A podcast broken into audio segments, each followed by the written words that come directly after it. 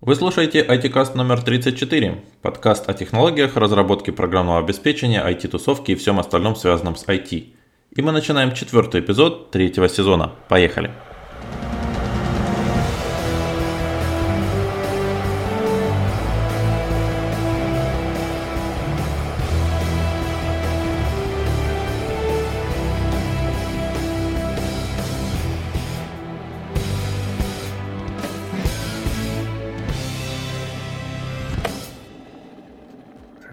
Дня, дорогие слушатели. А, это очередной выпуск IT-каста. С вами ведущий Андрей Халявкин, Алексей Шкурко. Привет. Я здесь. И наш сегодняшний гость Дмитрий Смирнов. Добрый день. Привет. И сегодня мы поговорим о теме радио, радиолюбительства, о том, как это было, как это сейчас с нами может быть связано и чем нам это может быть интересно. В нашем поколении, в нашей сфере IT. А, может быть, мы не все с этим сталкивались, э, пробовали, игрались, работали, но для IT-поколения наших старших братьев и где-то, может быть, родителей путь в программирование лежал непосредственно через радиолюбительство. Ну, как бы иначе нельзя было в это попасть. И поэтому интересно посмотреть, а как сейчас живет этот мир, потому что когда-то это было супер хобби. И наш гость Дмитрий расскажет нам как это все пошло, как это все поехало и куда это сейчас приехало. Да, да, да, добрый день. Еще раз, а, ну что ж, попытаемся как-то приоткрыть, может быть, там эту завесу интересную. А, сразу скажу, я не профессиональный радиолюбитель, а, точнее как, я именно просто радиолюбитель, не профессионал в этой сфере. Вот, но как бы интересуюсь э, давно, возможно, это увлечение пришло у меня от моих родителей, как правильно сказал Андрей. В прошлом, в прошлом у наших родителей не было другой возможности, кроме как почерпнуть откуда-то какой-то интересный для себя контент, а, пообщаться с интересными для себя людьми. Вот. И поэтому приходилось им искать эти способы, и эти способы были найдены после изобретения радиоволн. вот. Значит, э, у них появилась такая возможность общаться друг с другом, искать людей по интересам. И, кстати, смех смехом, а так уж получилось, что Э, те люди, которых они находили э, по интересам, это были, ну, фактически образованные, интересные люди, потому что они смогли создать передатчик, они смогли э, выйти в эфир, вот, смогли там понять какие-то процессы, вот, и поэтому им действительно было о чем поговорить друг с другом. То есть я так подозреваю, что это всегда была интересная, интересная беседа. Ну, вот, то есть, получается, порог входа в эту сферу, в радиолюбительство, он был довольно высокий. Надо было что-то руками делать, понимать, как это работает. Однозначно, конечно. А, то есть, нужно было не просто это делать руками. Изначально нужно было понять, потом во времена тотального дефицита где-то найти комплектующие запчасти. Вот, а, причем приходилось выкручиваться а, наверняка не находилось той э, запчасти или того компонента, который был нужен. Э, нужно было что-то изобретать, как-то э, подстраивать и использовать то, что нашлось. вот это дружить друг с другом, чтобы в конечном итоге получился какой-то положительный результат. Поэтому и получилось так, что ты зарядился как спорт, э, такой, ну, я думаю, что это можно сравнить со спортом. Слушай, а есть сейчас какое-то общее мнение, кто все-таки изобрел э, радио? Маркони, Попов, я там слышал, еще другие фамилии называют. Да, да, кстати, это очень интересный момент. Я до недавнего времени как-то тоже этим не интересовался, вот, но для себя в голове держал, хотел это устаканить. Кто же все-таки, как же это произошло? Значит, ну, я, если вы позволите, расскажу только с э, точки зрения э, своего мнения, которое у меня сформировалось э, по истории, потому что очень много существует противоречий, вот, очень много разных данных, но я для себя вот как-то вот устаканил.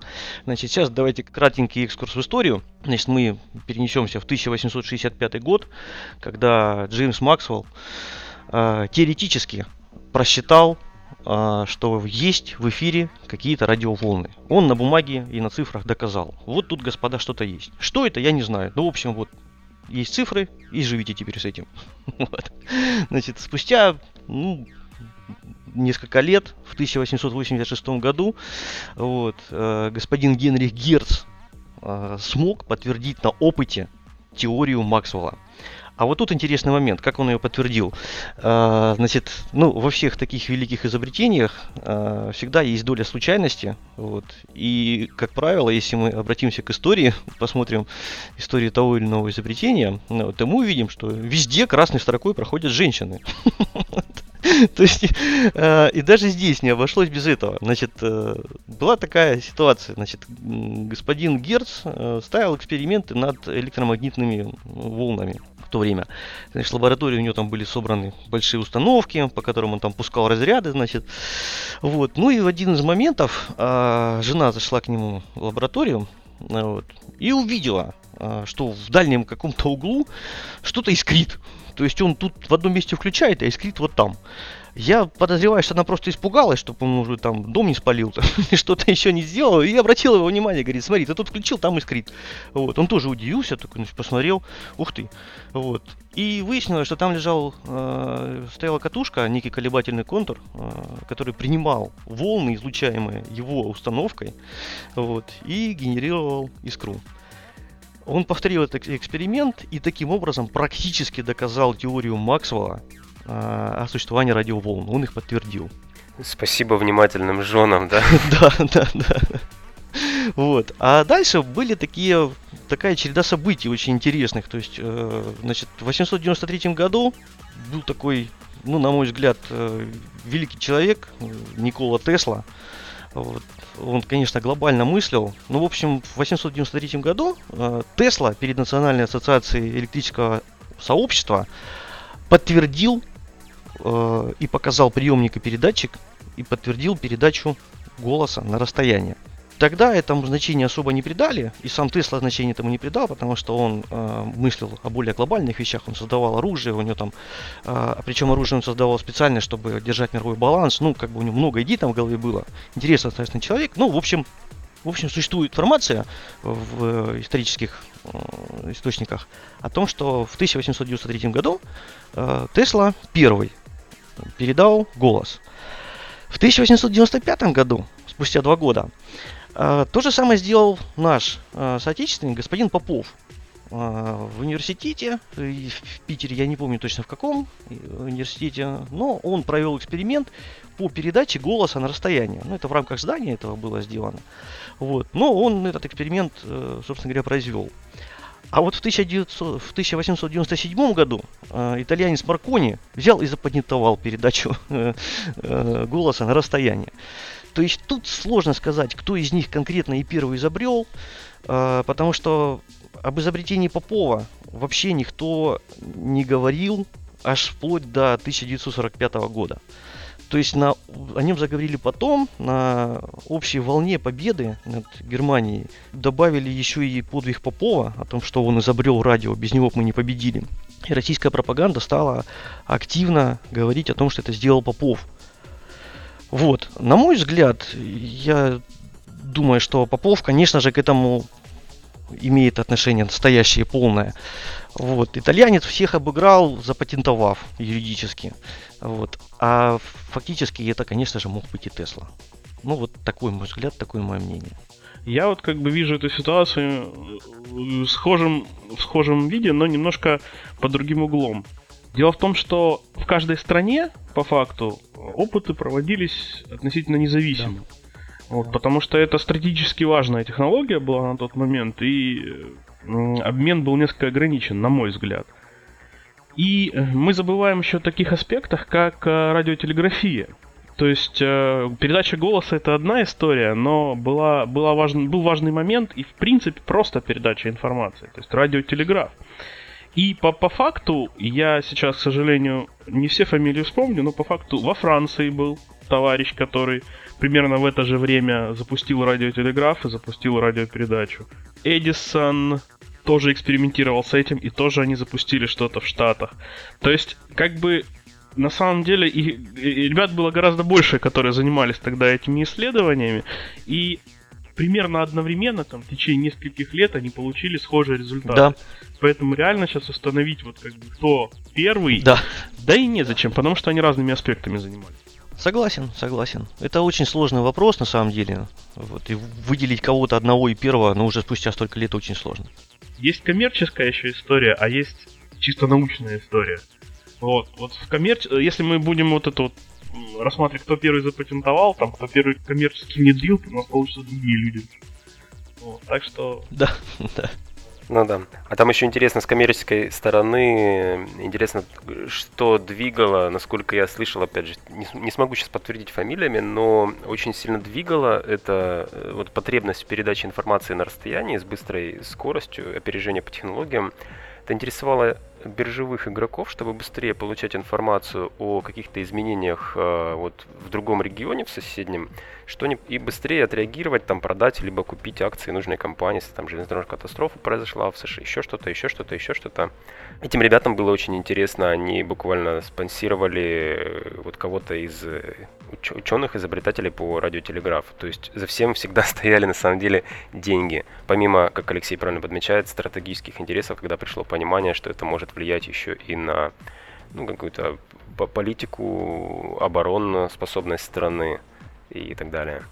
Просто почему я об обороне вспомнил? Э, дело в том, что подъем радиолюбительства СССР как раз связывают с тем, что после Первой мировой войны и после этого всего, как бы, речь шла о том, чтобы обеспечить какой-то ну, так, стратегический перевес Советскому Союзу в случае uh-huh. новой войны.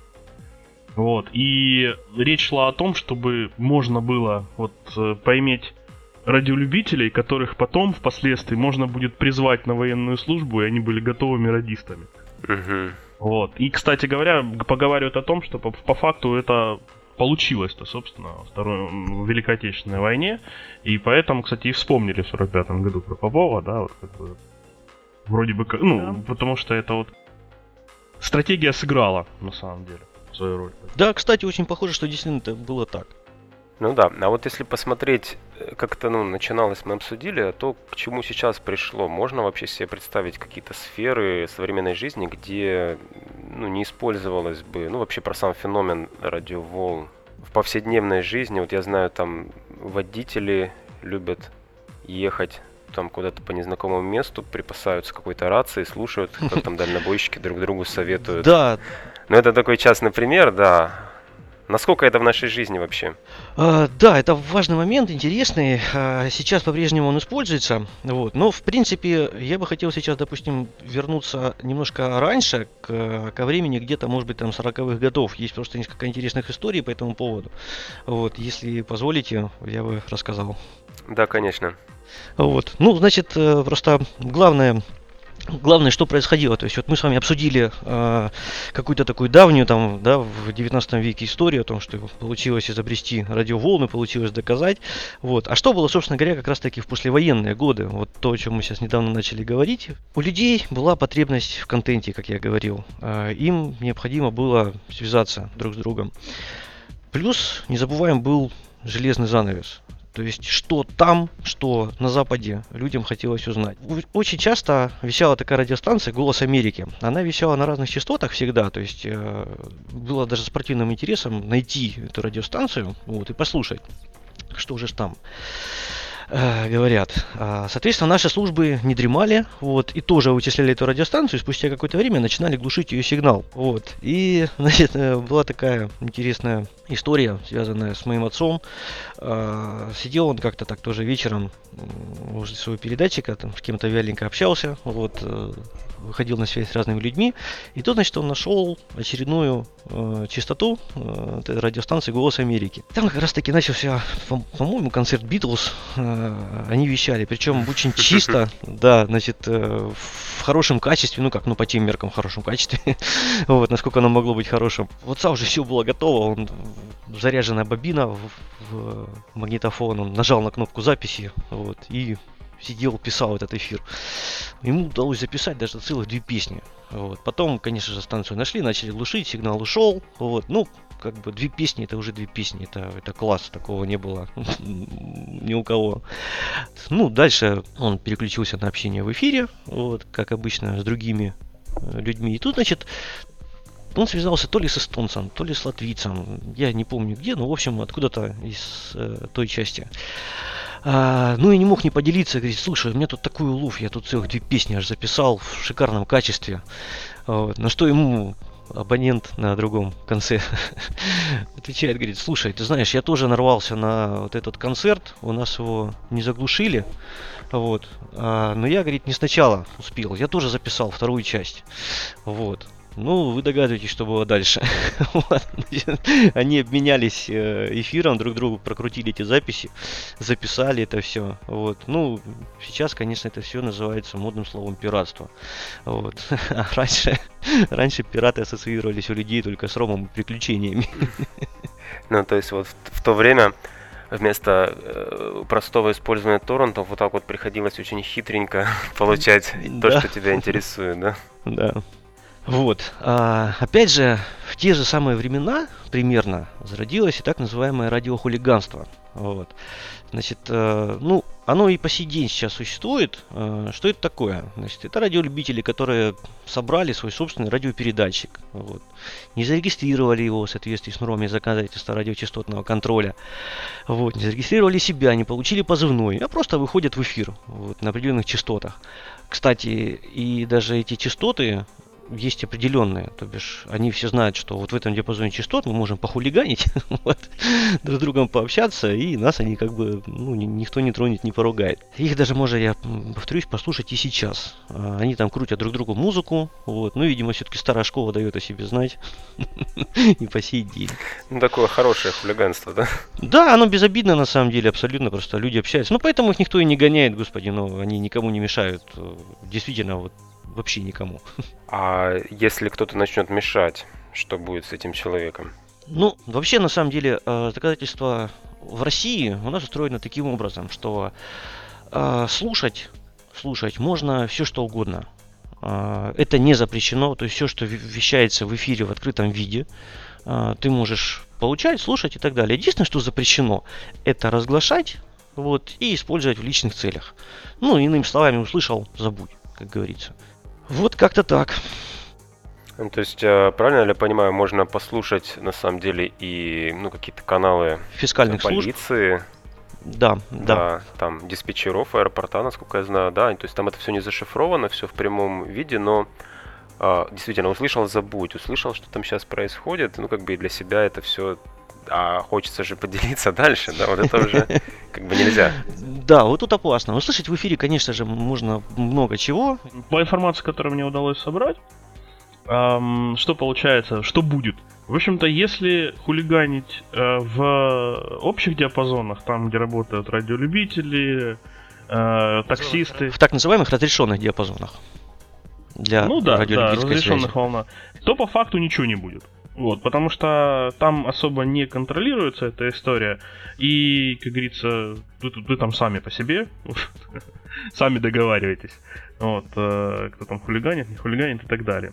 А вот э, если попытаться влезть в неразрешенную часть, вот там вполне реально появление специально обученных людей с пеленгаторами, которые могут найти и э, дать по голове, условно говоря, потому что э, это, мешать, мешать спецслужбам работать нельзя. Да, да, все верно. Вот, тем более, что запеленговать э, передатчик для специально обученных людей не составляет никакого труда.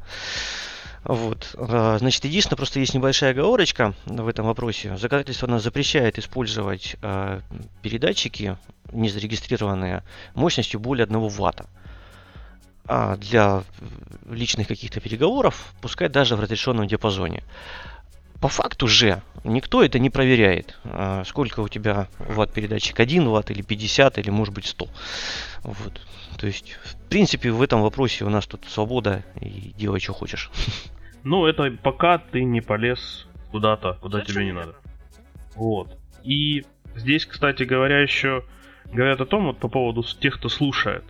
Эм, в МВД начали, ну, уже меньше использовать открытые, открытую связь, вот эту вот радиосвязь, переходить больше на цифры и, ну, так как, как утверждают некоторые очевидцы, и на мобильную связь, потому что не нужны им лишние уши. Совершенно верно, совершенно верно. Я могу подтвердить, что военные у нас уже давно все в цифре. А, цифру прослушать э, крайне сложно. Вот. Ну, есть механизмы, конечно, но, кстати, вот эти механизмы уже немножко незаконные. Вот. А, мало того, в цифровой связи очень легко скажем так, вляпаться в то, что тебя вычислят, даже если ты просто слушаешь. Тут э, не буду э, утверждать точно, вот еще этот вопрос глубоко не изучал, ну, потому что он незаконен и как бы мне не сильно интересен. Вот, но я сталкивался с таким моментом, значит, некоторые цифровые передатчики даже в режиме приема передают сигнал. А, они как бы пингуют друг друга э, для возможности связаться. То бишь, если мы в лесу ходим с цифровыми радиостанциями, абонент, допустим, вышел из зоны приема, да, пропал куда-то далеко, а, наша радиостанция и его радиостанция пытаются обменяться короткими сообщениями на предмет, а не зашел ли кто в зону общения, чтобы продолжить с ним связь. И вот как раз-таки вот эти вот сообщения, вот этот обмен и есть передача, и есть нарушение законодательства. Угу. То есть все хитрее становится. Да, да, да. Поэтому с цифрой, цифрой нужно очень осторожно. Слушайте, коллеги, ну а зачем вообще, вот скажите, может быть, это сейчас интересно, век, ну, век интернетов, да, как говорят, мессенджеров, когда даже старая добрая рация имеет свой аналог, там приложение Zelda, да, называется, по-моему, где есть каналы, где можно общаться при более-менее ну, стабильном покрытии если мы не говорим действительно о глухом лесу каком-то, ну вот в цивилизованных частях, вдоль трасс, в городах у нас везде есть интернет-покрытие. Зачем может быть интересно радиолюбительство сейчас, в 2018 году? В чем, в чем здесь фишка? Ну, во-первых, как таковое радиолюбительство существует э, несколько больше придатком каким-то к э, вообще полноценной радиосвязи. Э, несмотря на то, что сейчас 21 век, да, у нас как бы век цифровых технологий, э, мы можем передать э, и зашифрованный сигнал посредством интернета. Это будет гораздо быстрее. И не просто голос можем передать, а еще какой-то любой контент. Э, всегда есть сложность с покрытием. С покрытием в разных местах э, каких-то там возле дорог, в горах и так далее. А вот радиоволны это такая интересная вещь, которая на определенных частотах и с определенной длиной волны могут несколько раз огибать земной шар. Вот, то бишь э, мы можем передать или принять сигнал даже в том месте, где нету никакой связи. Вот. Поэтому в этом вопросе радиолюбительство и радиопередачи как таковые, они останутся, они останутся всегда. Вот. Э, мало того, даже там в случае каких-то ну, боевых действий, значит, могут быть выведены из строя э, все системы интернет, э, передачи как таковой, а носимые радиостанции, они могут остаться, и они останутся. Поэтому их, да, их нельзя списывать со счетов, они нужны будут всегда, я так думаю. Да, ну это, наверное, все-таки больше в каком-то профессиональном применении, а вот ну, для нас, как для частных лиц. Ну, для частных лиц э, в принципе, могу сказать один такой момент, который вот лично мне помог, даже имел ну, огромную пользу, я бы сказал, в моей жизни. Значит, как-то мы решили попутешествовать э, с семьей по Европе на машине. Поскольку это первое было такое путешествие, значит, мы хотели доехать до Швеции. Ну, нам это удалось, в смысле, не просто хотели, а нам удалось туда попасть, значит. Э, но путь был на самом деле такой довольно-таки большой, и я просто без опыта перемещения на такие расстояния, значит, готовился ко всему. Э, в пути. Вот. Ну и взял с собой носимую радиостанцию на частоте э, дальнобойщиков. То, что у нас у всех дальнобойщиков практически э, есть э, радиостанции. Значит, это разрешенный безлицензионный диапазон 27 МГц. Вот. Ну и, значит, как бы взял и взял. Когда примерно, значит, там, в начале пути мне навигатор предложил короткий объезд, сеть, говорит, с М4 с трассы вот, говорит, на Елец вот сюда сверни, вот, до Беларуси как раз доедешь и сэкономишь себе примерно там километров 200. Думаю, блин, да почему бы нет, хорошая идея сэкономить-то на таком пути аж целых 200 километров. Вот. Ну, я как бы был наивен, я думал, что все дороги у нас в России такие, как М4, хорошие. И когда, значит, я свернул, я понял, что покрытие дорожное ужасное, то есть очень узкая дорога, обочины нет, э, съехать невозможно, еще найдет очень длинно э, на большом протяжении дугой, Уперся я в фуру, обогнать ее не могу, потому что мне ничего не видно. Фура идет 30 км в час, а мне с такой скоростью идти порядка 150 км, меня заела тоска. Э, я просто просчитал, сколько же я теперь буду ехать по этой дороге. Вот. И тут я вспоминаю, там лишь рация есть. А смотрю, у дальнобойщика как раз антенна стоит, вот на примерно этот частотный диапазон. Да, дай-ка, думаю, попробую покричать ему в эфир. Вот, может быть, что услышу интересного. Вот, э, называю его номерной знак, э, спрашиваю, такой-то, такой-то в канале. Ну, мгновенно отзывается, да, говорит, я здесь, вот, что хотел. Я говорю, слушай, да я маленький сзади, говорю, вот тут тебя обогнать не могу, говорю, еще вернися машин.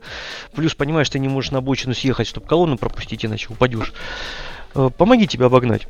Ну, он говорит, да легко, конечно. Смотри, сейчас три встречки отсчитывай, вот, и смело кидайся, иди на обгон. Если, говорит, не успеешь, я приторможу, тебя пропущу перед собой. Отсчитал три встречки, включая поворотник, пошел на обгон. Ну, сзади народ, конечно, очень удивился, как это я безумец такой слепой поворот кинулся, значит, или безумец, или везунчик. вот. Действительно, все было безопасно, сто процентов, там встречная была далеко, вот, вернулся на обочину, поблагодарил его в эфире, пошел дальше. И, в общем, вот этим лайфхаком я пользовался по всей России до, до конца пути, это было очень удобно. Ну, то есть такая жизненная ситуация, потребность комфортном и безопасном перемещении, да, да, помогло. Да, на самом деле, да. Опять же, можно узнать, э, услышать в эфире, э, где там, не знаю, снежные заносы, где авария на дороге, там, когда сбросить скорость. Вот, э, да, все что угодно. Единственное, конечно, тут все-таки существует маленькая оговорка. Дальнобойщики такие ребята, что нужно радиостанцию включать только в том случае, если в машине нет детей, беременных и прочих кисейных барышей, потому что речь там, ну, ребят не стесняется абсолютно выражений решениях.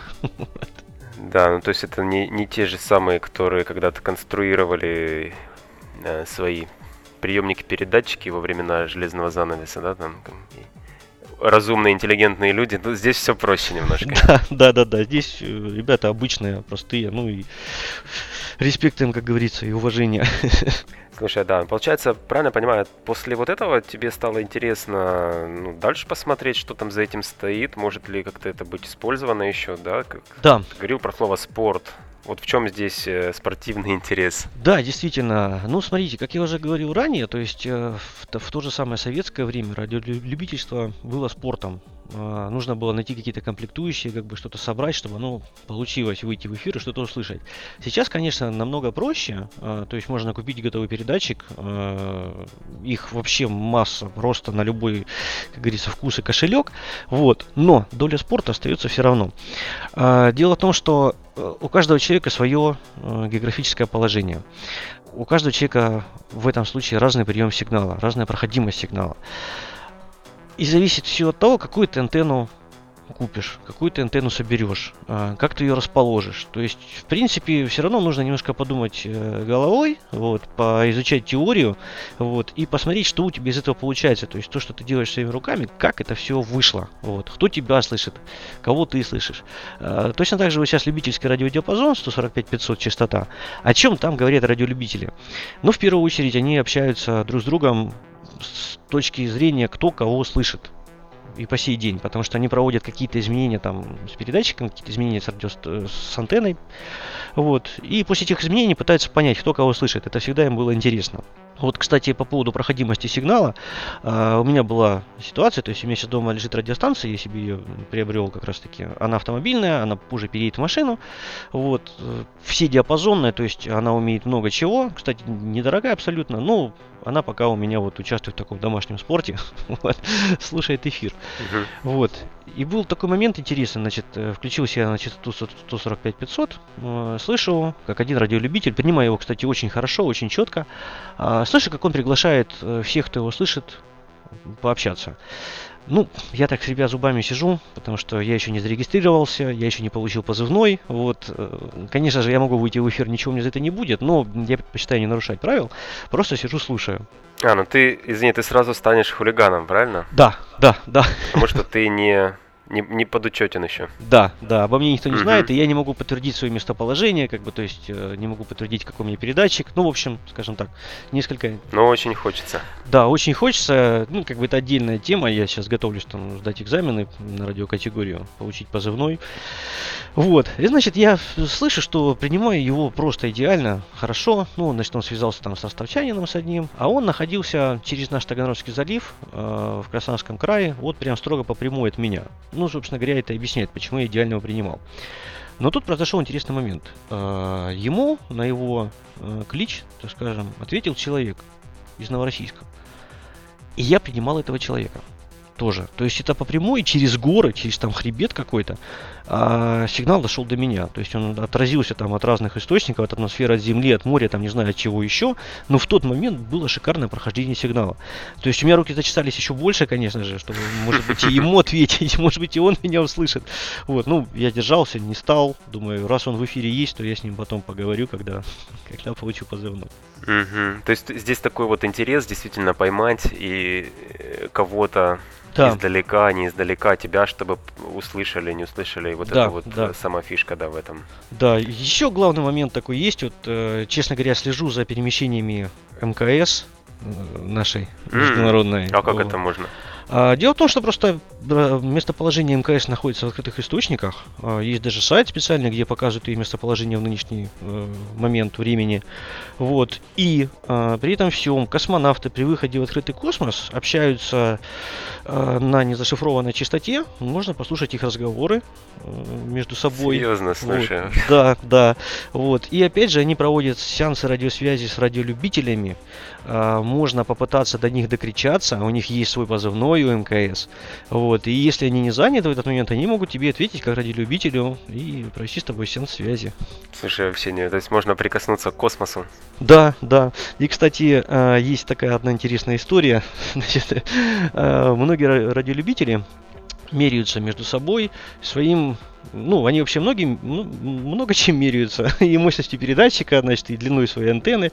Вот. Э, также один из э, способов таких есть э, доказать свое превосходство, это географическое положение, высота над уровнем моря.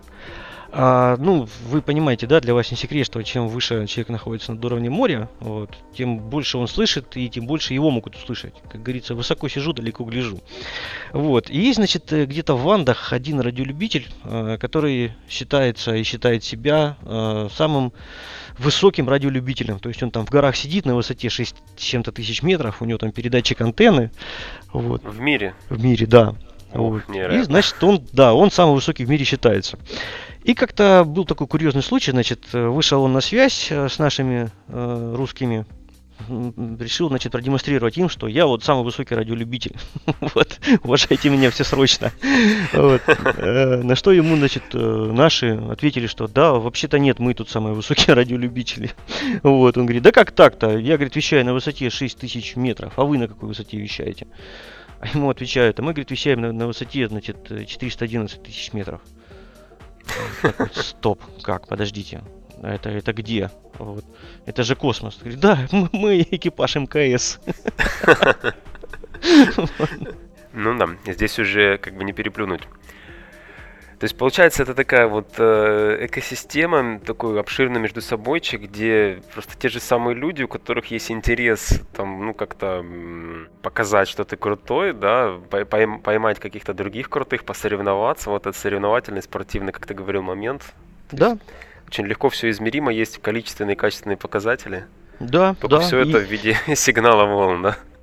Да, да, да, да, да. И причем эти показатели могут меняться от каких-то еще внешних факторов. То есть тут это даже, ну, мало того, что спорт, это еще и примерно как рыбалка. То есть повезет тебе сегодня или не повезет. Там задул солнечный ветер, да, состояние его ионосферы изменилось, волны отражаются по-другому. Все, сегодня там связи не будет. А ребята изучают э, прогнозы это самое, господи, солнечного ветра. А, прогнозы электромагнитных бурь и так далее. То есть тут нужно очень много факторов учесть, чтобы у тебя было прохождение сигнала. Радиоспорт как таковой существует и сейчас. То есть радиоклубы, которые есть, которые не закрылись, вот, э, там тоже есть, они занимаются вот такими спортивными вещами, вот, подтверждают свои категории и прочее. А, то есть там есть какие-то соревнования, да, правила утвержденные, где можно стать победителем? Да, да, да, да, да, да, да. Вот, все верно. Если вот совсем коротко ты вкратце затрагивал. Но вот если кто-то из нас хочет стать радиолюбителем, освети, пожалуйста, техническую правовую сторону этого вопроса. Вот что нужно делать, там, пять простых шагов каких-то. Первое, значит, нужно найти местный э, радиочастотный контроль, возможно, местный радиоклуб какой-то.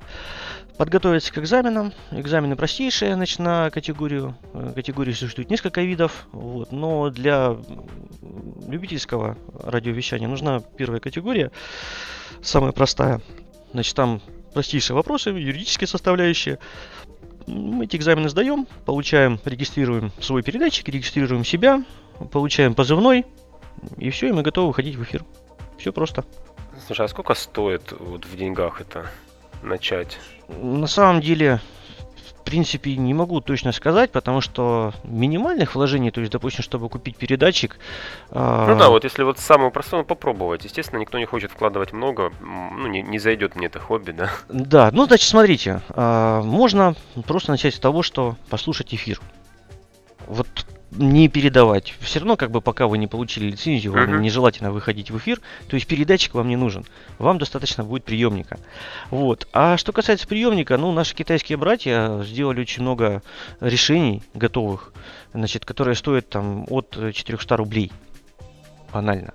А, то есть это SDR ресивер, который вставляется посредством USB в компьютер, настраивается программа, подключается к нему антенна, и он может сканировать эфир, он может слушать эфир. И, кстати, на нем э, и профессионалы, допустим, работают постоянно для поиска чего-то нового, интересного в эфире. Они используют именно вот такие вот ресиверы.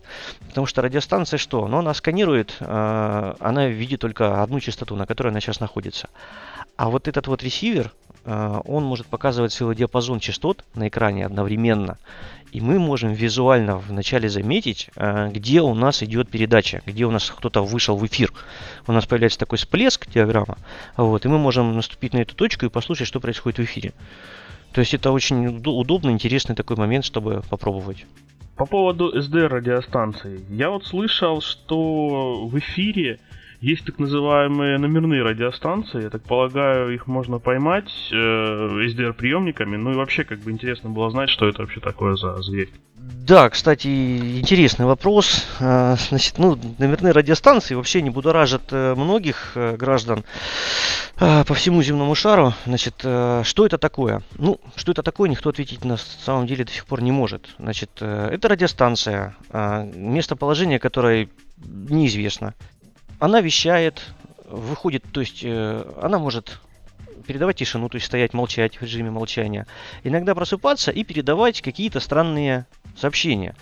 Э, в чем заключается странность этих сообщений? Значит, она может передавать женским или металлическим голосом набор цифр, набор букв, набор имен, прокручивать какое-то музыкальное сообщение. Э, значит, например, есть шведская, наверное, радиостанция, которая ну, пугает очень многих радиолюбителей тем, что значит, вначале она передает звучание музыкальной шкатулки, такой детской, вот, потом значит, женским голосом сообщает цифры и буквы на немецком языке, а передача завершает словом «Achtung». И так и повторяется много раз. В России у нас самая известная э, номерная радиостанция УВБ-76, жужжалка ее называют, потому что у нее эфир начинается с того, что она передает жужжание, потом женский голос передает цифры и буквы, и имена. И эфир прекращается. И так повторяется несколько раз. А, что это и для чего это нужно, ну, пока не знает никто. Единственное, что радиолюбители выяснили, а, что так называемые номерные радиостанции просыпается и активизируется в период каких-то потрясений. А, то бишь во время известных событий путча в Москве номерные станции по всему миру просто сошли с ума. Они постоянно передавали э, разные сообщения в эфир, эти сообщения не повторялись и потом более не повторялись. Поэтому понять, что это, ну, пока никто не знает. Существует очень много теорий, там, от мистических и до э, заговорческих каких-то, не знаю. Вот лично я не могу четко сказать, что это конкретно и для чего это нужно. А может это, эти штуки подогревают интерес к радиолюбительству, да? Приманки такие для, для умников, которые бы ну, постоянно совершенствовали свои технологии для того, чтобы ловить и вычислять вот эти вот объекты. ну, я не думаю, что это так, что специально это кому-то нужно.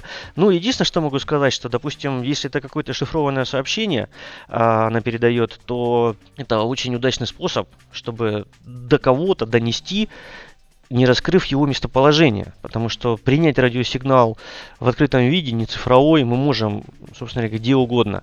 А местоположение того, кто принял этот сигнал, установить вообще нереально.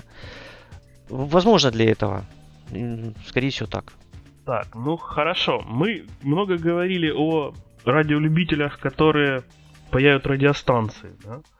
Но сейчас, вот насколько мне известно, достаточно большую известность э, приобретает так называемая LED-электроника и прочая история связана с микроконтроллерами, китайскими запчастями и прочим. Вот. Э, можно может, вы что-то слышали про это? То есть, как бы, есть как... Э, можете что-нибудь рассказать нам о подобных вещах? Да-да-да, конечно. А, я активно занимаюсь э, ну, для себя, то есть это не коммерческий проект, просто так как хобби я для себя уже давно мастерю систему «Умный дом», вот, так называемое. То есть это сейчас стало модное слово. Вот, ну, я, конечно, извиняюсь, что его использую. вот. Но, в общем, как бы автоматизирую свое жилье вот, и э, все, что можно, перевожу в автоматику. Потому что я достаточно ленивый человек и хочу, чтобы оно все работало само вокруг. вот, без меня, без моего участия. Э, ну, что об этом можно рассказать? Э, да, значит, э, есть такое мнение, что вот все как бы давно загорелись умный дом, умный дом, оно должно там включать свет, там что-то делать. Я считаю, что умный дом он тогда умный дом, когда все делает сам, без участия хозяина. Потому что если тебе просто хочется повыключать э, лампочкой или розеткой своего телефона, ну, это не совсем умный дом, это так, это занудный дом. Умный дом, он отслеживает э, температуру жилища, допустим, он отслеживает освещенность, он отслеживает качество воздуха. И причем он это делает, допустим, без участия э, самого владельца этого дома. То есть там один раз владелец эти параметры себе установил, вот. И, собственно говоря, дом это использует.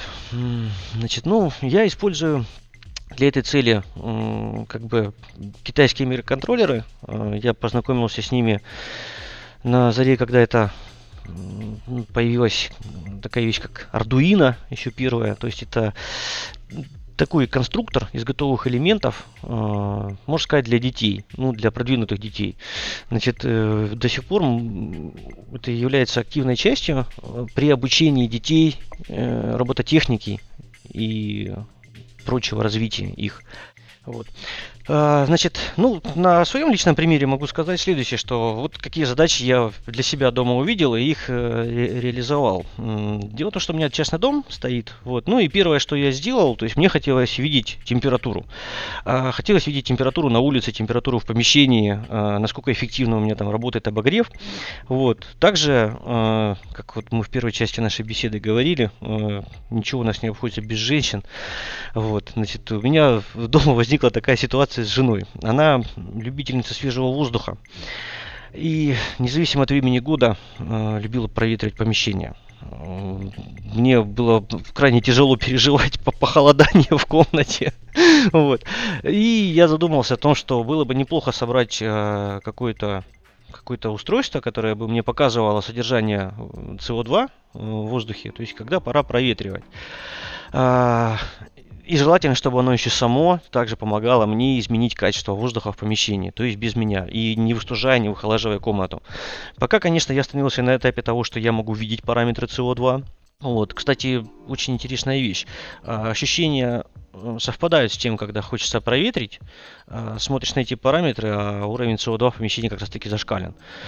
А, значит, э, также я вот этот датчик CO2 э, использовал как некую такую пассивную безопасность в доме. В момент нам пришлось уехать в отпуск на довольно-таки длительный период времени, на две недели.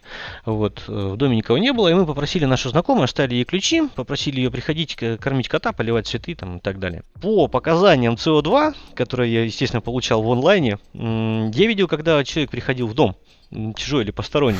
Вот. То бишь, э, когда в доме никого нет, параметры со временем устаканиваются, они там болтаются на уровне 400 ppm. А, ну, это похоже на правду, потому что, допустим, лесной э, воздух чистый у нас порядка 300 ppm ровно. Поэтому 400 ppm действительно совпадает с э, действительностью. И вот, значит, когда человек приходил э, ухаживать за домом за цветами, вот, ppm подскакивал, он изменял свое значение. Когда уходил, человек, все падало. То есть, в принципе, по этим параметрам можно было э, вычислить, сколько человек вообще в дом зашли. Вот. Такой интересный момент. Также, кстати, бытует мнение, что ну, такая шутка у всех э, любителей Ардуина, э, что на Ардуино не собирай, все метеостанция получается. Потому что, ну, в первую очередь, что мы можем к ней подключить? Ну, датчик температуры можем подключить. Потом у нас чешутся руки, мы подключаем к ней датчик влажности. Вот. Потом у нас еще больше чешутся руки, мы подключаем какое-то исполнительное устройство и говорим, когда температура выросла, включи, ой, выключи батарею. Когда, значит, там похолодало, включи нам батарею, там, или отопление, или котел. Вот. Э, да, в данном случае это какая-то метеостанция.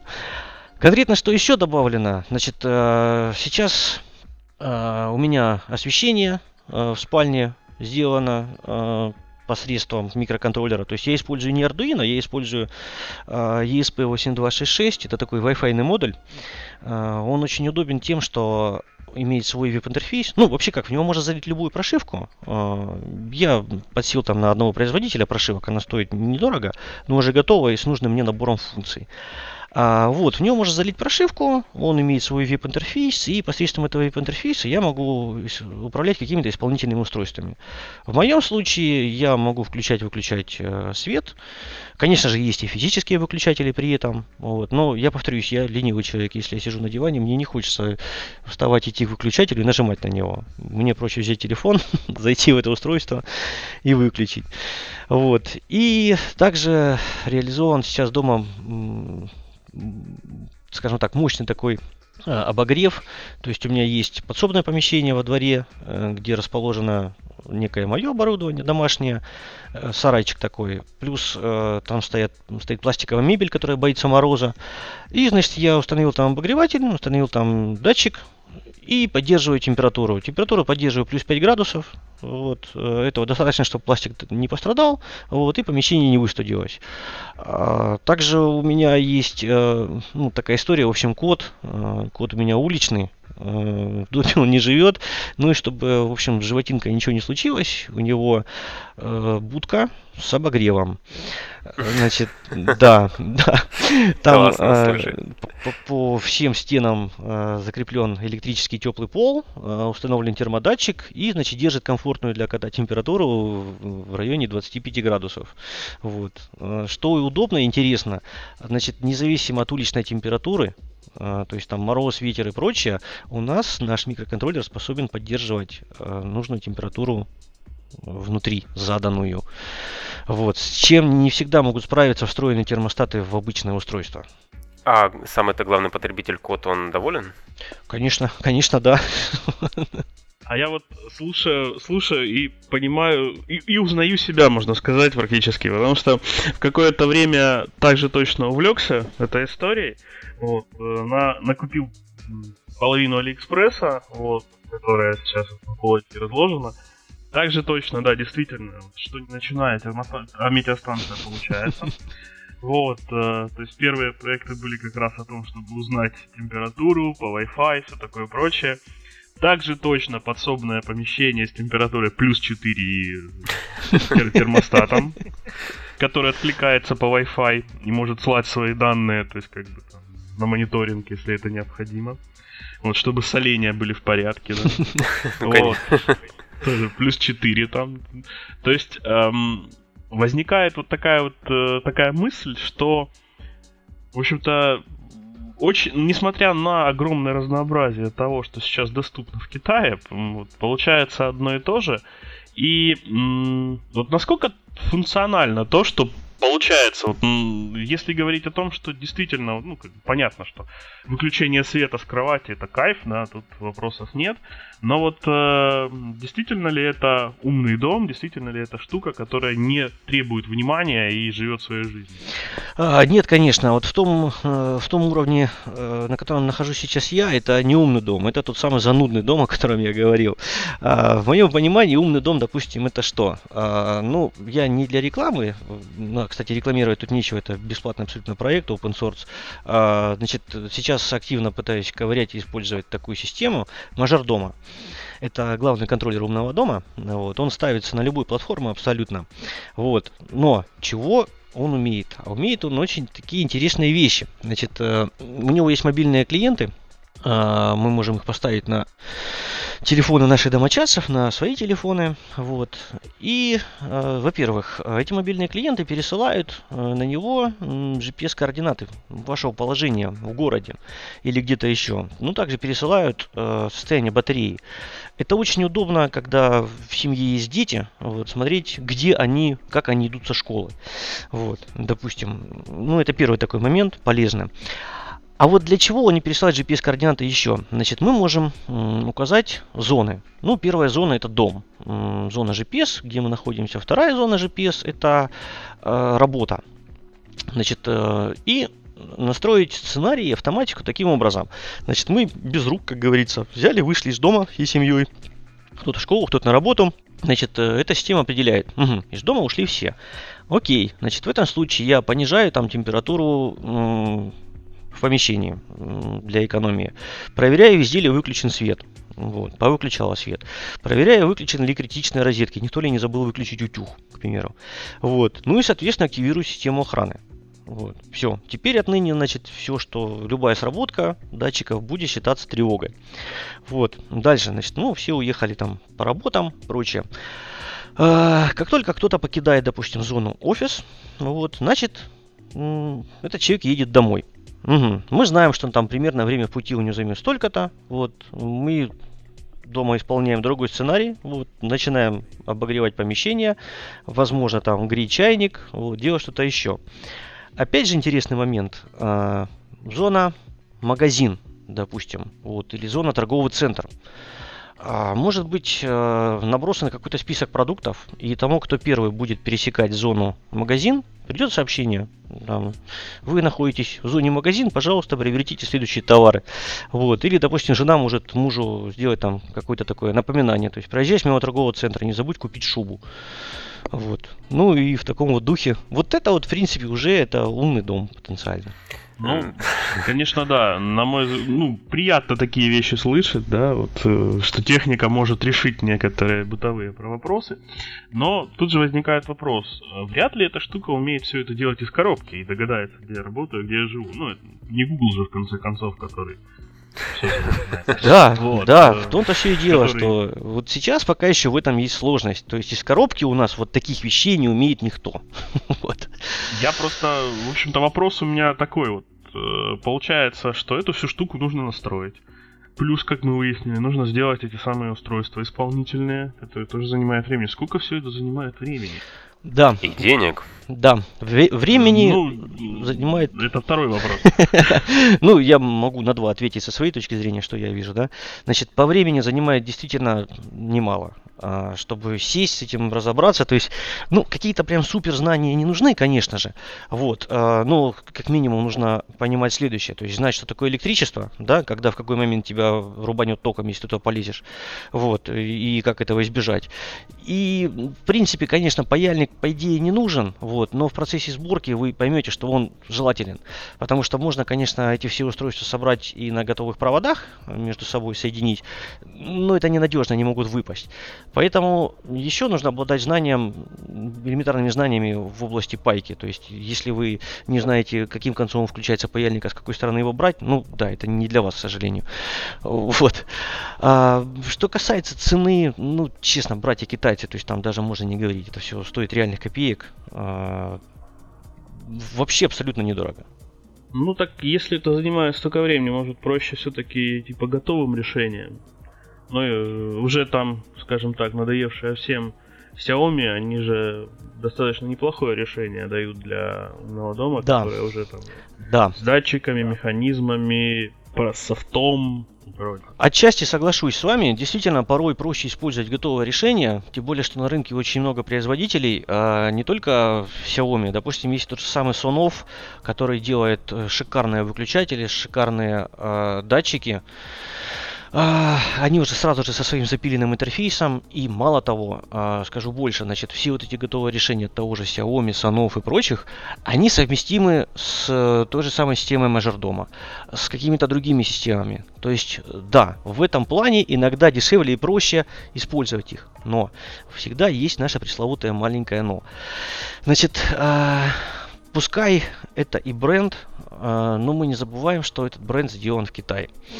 И то, с чем столкнулся я. Почему я пришел к тому, что плюнул и стал делать сам. Значит, а, взял я бренд от Санов.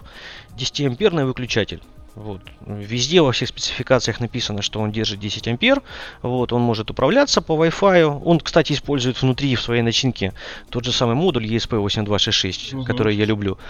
Вот. Но э, по факту оказалось, что это несколько китайский 10 ампер. Вот. И фактически 10 ампер он не выдержал. Он несколько раз попереключался, потом залип, сгорелся спецэффектами, из него вышел синий дым. Ну а как вы знаете, э, если из устройства вышел синий дым, то оно не работает, потому что все устройства у нас работают на синем дыме. Да. Вот, э, да, вот. Поэтому э, все-таки, конечно, у готовых устройств, если мы выключаем там свет, если нам нужно проверить, э, закрыта ли дверь, э, да, для этого можно использовать готовое устройство. Если э, нам нужна какая-то гибкость то тут, к сожалению, только руками все делать. Опять же, возьмем систему а, мойки или чистки воздуха в помещении. Готовое решение просто стоит заоблачных денег. А, фактически, если собирать самому, то есть ну, простую вентиляцию, простое проветривание по каким-то там сторонним параметрам, это выйдет смешных денег. То есть вот иногда, иногда все-таки, на мой взгляд, гибкость играет решающую роль. Ну и тут, наверное, нельзя списывать со счетов тот факт, что вот это я сам сделал, получилось. Ну да, собственно, ЧСВ это всегда было важно. Ну, я просто с, на своем опыте как раз пришел к, пришел примерно к схожим выводам. Да? То есть, если нужна гибкость, да, было, можно пытаться пилить свое устройство. Вопрос в том, сколько это займет времени, ну, есть ли оно это время. Но это ладно, это мы оставим как э, за рамками. А, а что касается удобства, то есть если вот как бы хочется все запустить сразу и удобно, то это только, только готовые решения. Потому что реально да. со своими просто в вот пример из моей практики, да, вот как бы я задумал, я, я хотел контролировать температуру во всей комнате, в каждой комнате.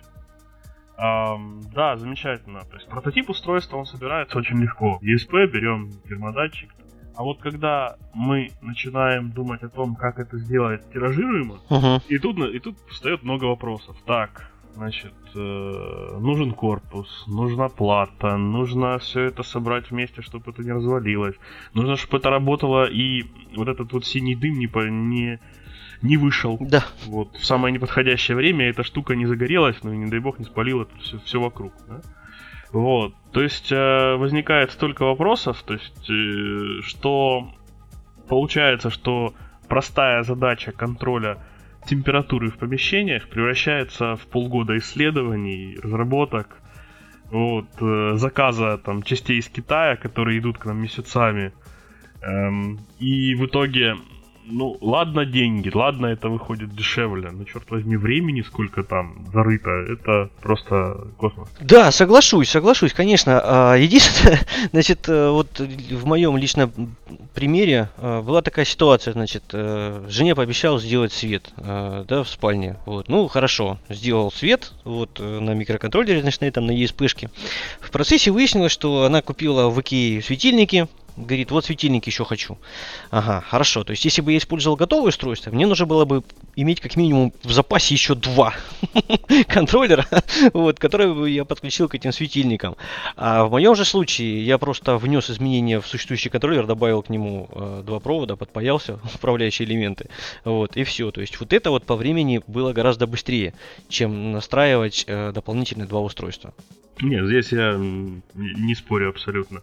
Вот, а, у меня же была история с этим термо термостатом в этой волшебной кладовой, где просто купленный в магазине термостат, он делал вещи, которые было трудно даже объяснить. То есть, почему ты включился сейчас? Почему ты выключился сейчас?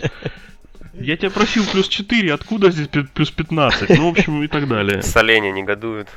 Э, да нет, тут просто ты сам уже очень сильно удивляешься, почему эта штука с искусственным интеллектом, я же брал обычную. Вот. То есть, эм, и выход только один. Я хочу, чтобы эта штука работала так, как я скажу. Да. И поэтому мы ее сделаем руками. Из санофовского реле и... Вот. Ну что же, получается, что для тех, кто действительно хочет поработать руками, у кого они чешутся, кому действительно нравится копаться в железяках, вариант с китайскими модулями, вариант с тем, куда приложить свои усилия в плане того, что сделать свой дом умным, очень хорошо подходит. Вы знаете, кстати, такая мысль возникла, что получается, что по сравнению с нашими уже даже родителями, да, у нас огромное количество возможностей проявить себя на поприще радиоэлектроники электроники в частности. О такой доступности радиодеталей наши родители, наверное, не видели. Вот. Как, как мне сказал отец, раньше спасали предприятия. Думаете сами, как это работало? Да, действительно, вот. подтверждает этот момент. Мой отец тоже как бы смотрит на то, что я делаю, хотя он для меня достаточно уважаемый в сфере электроники человек. Вот. Но я смотрю на его глаза, он, он не понимает, что я делаю. Вот. Именно не потому, что как бы я что-то делаю интересное, а потому что уже так шагнул прогресс, настолько все удобно и настолько все а, состоит из каких-то модулей, которые можно просто до кучи собрать, раз у тебя готовое устройство, и оно уже работает. Вот. Раньше такого, конечно, не было. В общем, получается, что э, вы как на, на уровне бытовом можете сделать практически любое устройство, которое вам интересно. Я уже молчу про то, что вам сейчас еще стали доступны 3D принтеры, которые позволяют делать и механику, и корпусы устройств, и много-много чего другого еще. То есть э, возможности по созданию устройств теперь очень-очень широки. Воистину и безграничные, здесь... считаю. Да, практически безгранично.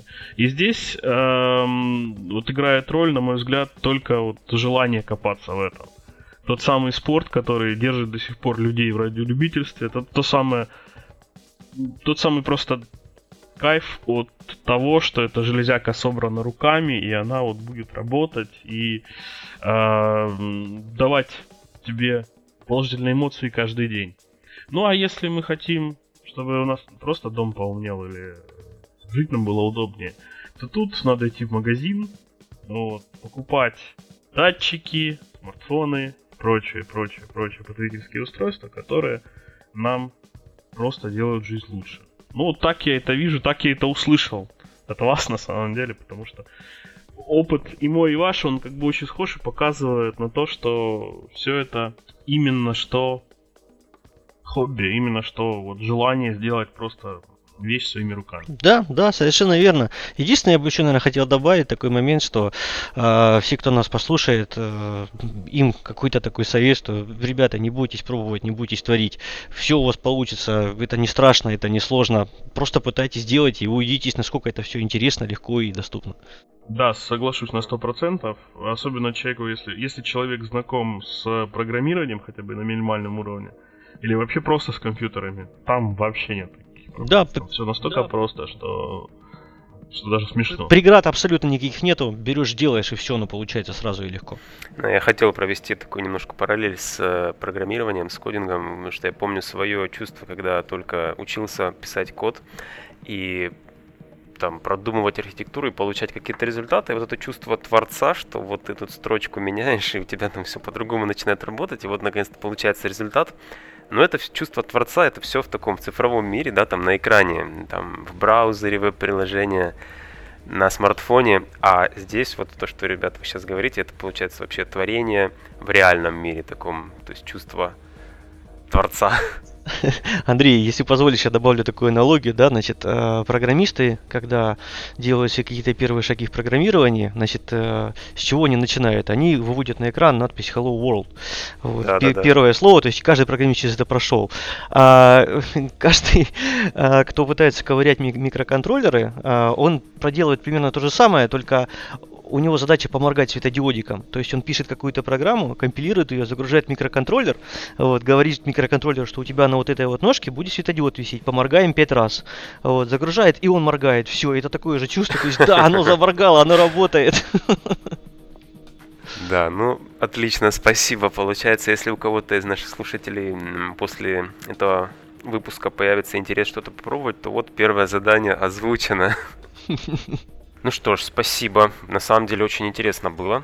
Дмитрий, спасибо. Беседа спасибо вам. Прям на уровне. Но я так чувствую, затронули это мы очень по верхам, да, все эти вопросы и по радиолюбительству, и уж потому, что можно своими руками дома сделать там, и, и спаять, из 3D принтера напечатать, и прошивки запрограммировать, и на самом деле безграничные возможности открываются.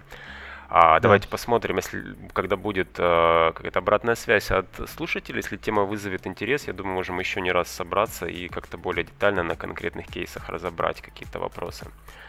Спасибо за визит к нам, Дмитрий. Надеюсь, еще услышимся, увидимся, поговорим.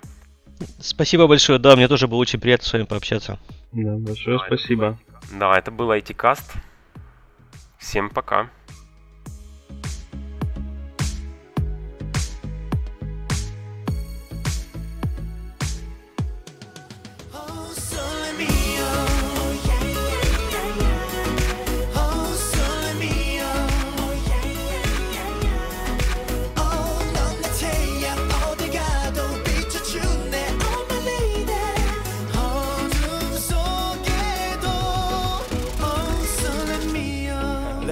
About I'm just living in yours Just baby don't 오늘도 너와 나는 말을 맞춰가며 나갔어 도도하게 오늘도 난 녹아 Always 너는 나를 나답게 해내 모든 것들은 너로 시작 매일 매일 I'm living in your core in my side 영원히 넌 also let me yo me yo me yo Oh 액정미요 아직 네 온기가 가득해 Oh this Maria 너만이 나를 뜨겁게 하네